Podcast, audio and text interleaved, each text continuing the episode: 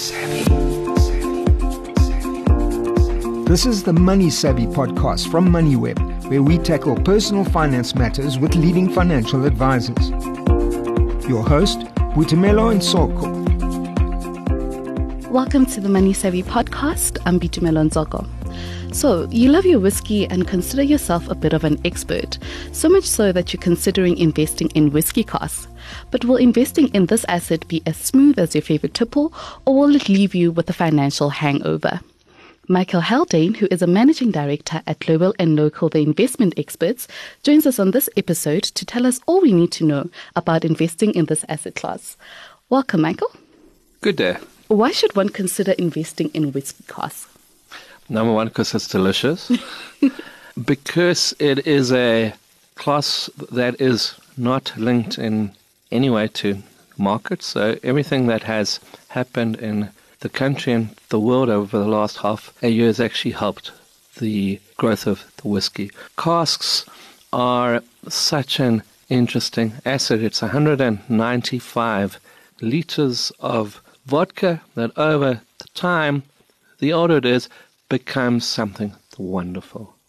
It is also a class that helps all people in all countries the whiskey is now made in 85 countries. 500 million liters plus every year is drank, and 13 million of those comes from one country, Scotland, the mother of all whiskies. And finally, the most important thing, whiskey casks, when they are sold according to SARS, no tax payable. Really? Mm. I'm shocked. Fantastic.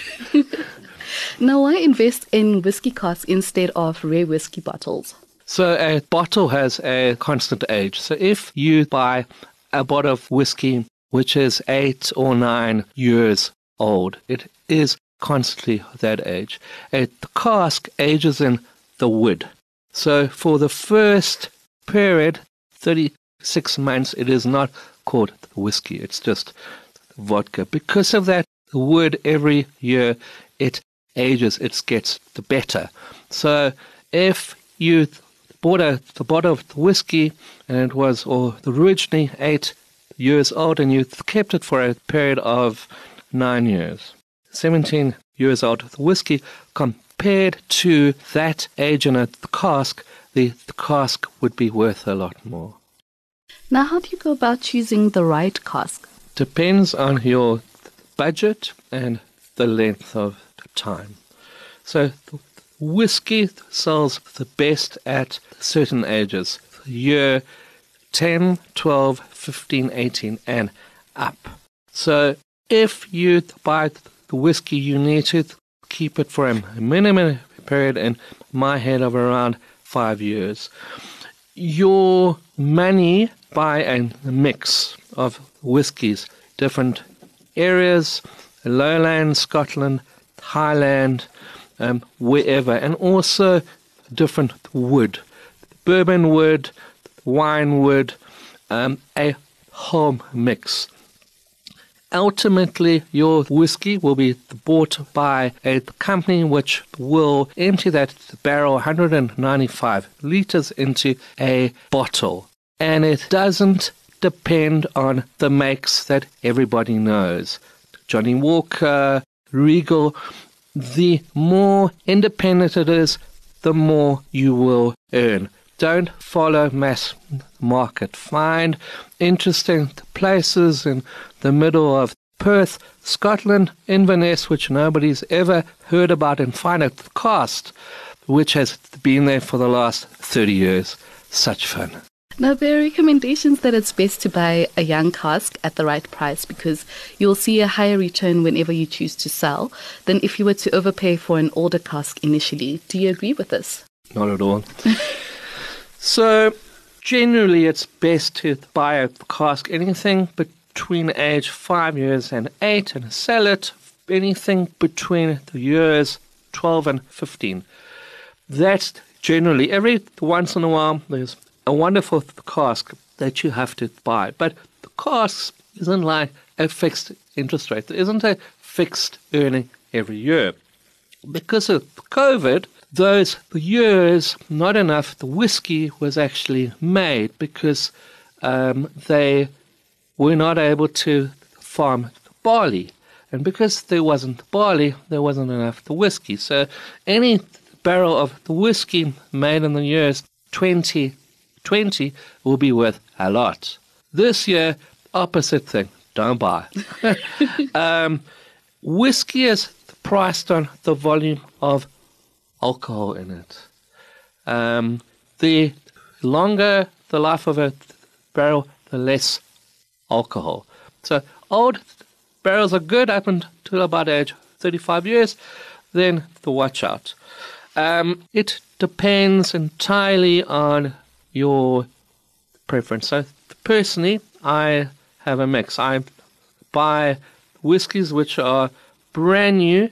I hold them for a minimum of eight years, but I have a wide mix of barrels from 1998 up until now. That's impressive. It's such fun. you clearly enjoy it. I do.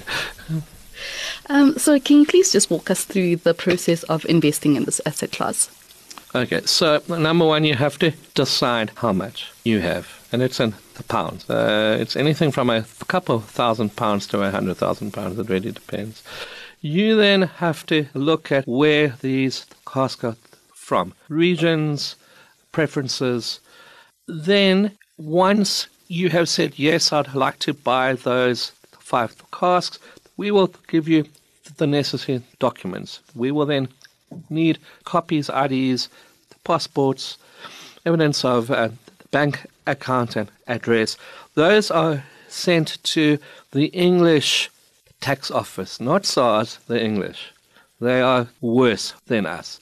If it all comes out clear, you will then be given a pack, order pack. On that pack, you will have a cask number, location, content. So you can have a cask number 8 digit in a warehouse in Inverness, row 4, 8N deep. So you know exactly where it is. So if you want to, you can visit it, go and give it a hug. Once you have that, you are then given an invoice. You are then paid. That money is then paid over. Once that is sent, you are then officially that cask owner. You are then given a contract of sale, which is your legal ownership. Finally, you are given in that cask an official serial number and a, a official document claiming you are the owner. Quite a process. It does sound like a process. Now, how much did you pay for a cask and how can you ensure that you're not overpaying?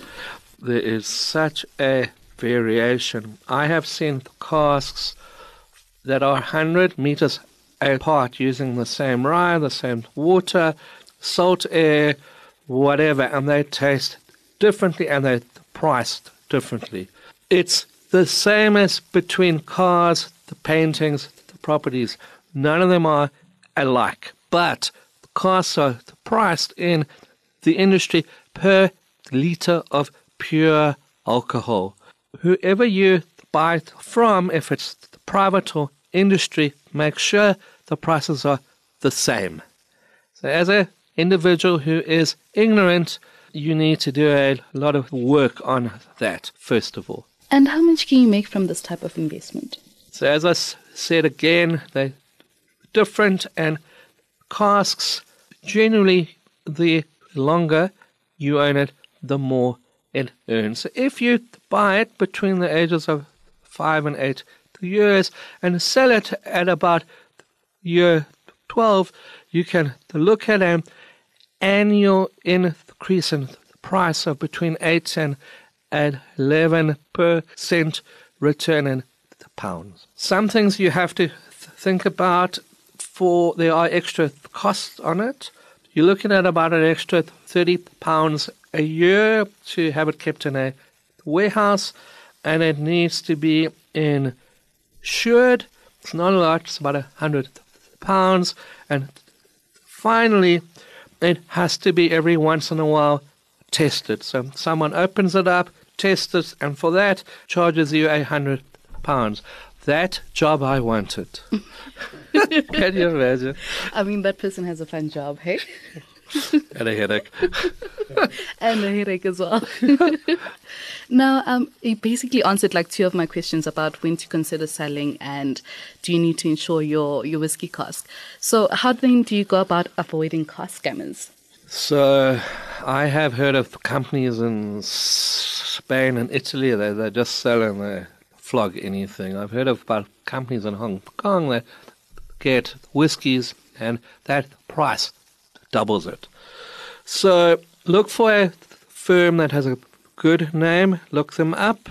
Are they operating in the country where that actual whiskey is made? Are they have they got a bonded warehouse license, a WOWGR, that's what it's called? And are they telling you where that cask is? Are they giving you a picture of it? Are they giving you cost numbers, contents? And are they giving you referrals? Great fun, but it's a product which you keep for a long time and you you have to be 100% sure that it actually exists. And then what are some of the common pitfalls that stop cask from being a good investment? It's not a make money quick. Um, I've had clients that uh, have said, I'd like to enter into it and I want to exit out within half a year. You can't. You need to keep it for a minimum of five years or more. And as I mentioned earlier, it has a limited life. So maximum 30 years, 35, you have to put it in glass. And it has to be looked after, so it has to be tested regularly. And then just um, on the selling point, who sells it for you? So we use a number of companies overseas who would approach a individual, a bottler, but they also have a number of auctions. So, for example, there's an auction on now. You enter the cask. You say, "This is my price, minimal." It's um, it's only sold if it hits that price. The buyer on that pays a fee, seller nothing, and that various paperwork we look after. We also have got a group on WhatsApp of a couple of thousand, and every once in a while we have on there a cask and we actually offer it out. And you'd be interested that South Africans quite like whiskey. I'm not quite surprised. um, so, how long does that process normally take to sell? Probably a month uh, at the moment. You need a month plus just for um, paperwork and movement of money. The ownership is only moved once the payment is made. Your other option on a cask, which I haven't mentioned, you can always put it on a boat, bring it into SA, Durban Harbour, to bring it home, casket, put in a bottle with your own label, Moneyweb HR single malt. And uh, that's a lot more fun as well. but would you make the same amount of money though? Depends. Uh, you can probably earn more, mm-hmm. but you have to have a liquor license within SA. That's the catch. Yeah. extra work. it's extra work. So I honestly recommend hold the barrel and sell it. Thank you so much, Michael. That was Michael Haldane, who is Managing Director at Global and Local, the investment experts. Thanks for listening to the Money Savvy podcast hosted by Boitumelo Ntsoko. To listen to more MoneyWeb podcasts, go to moneyweb.co.za or the MoneyWeb app and follow MoneyWeb News for daily updates. Money Savvy.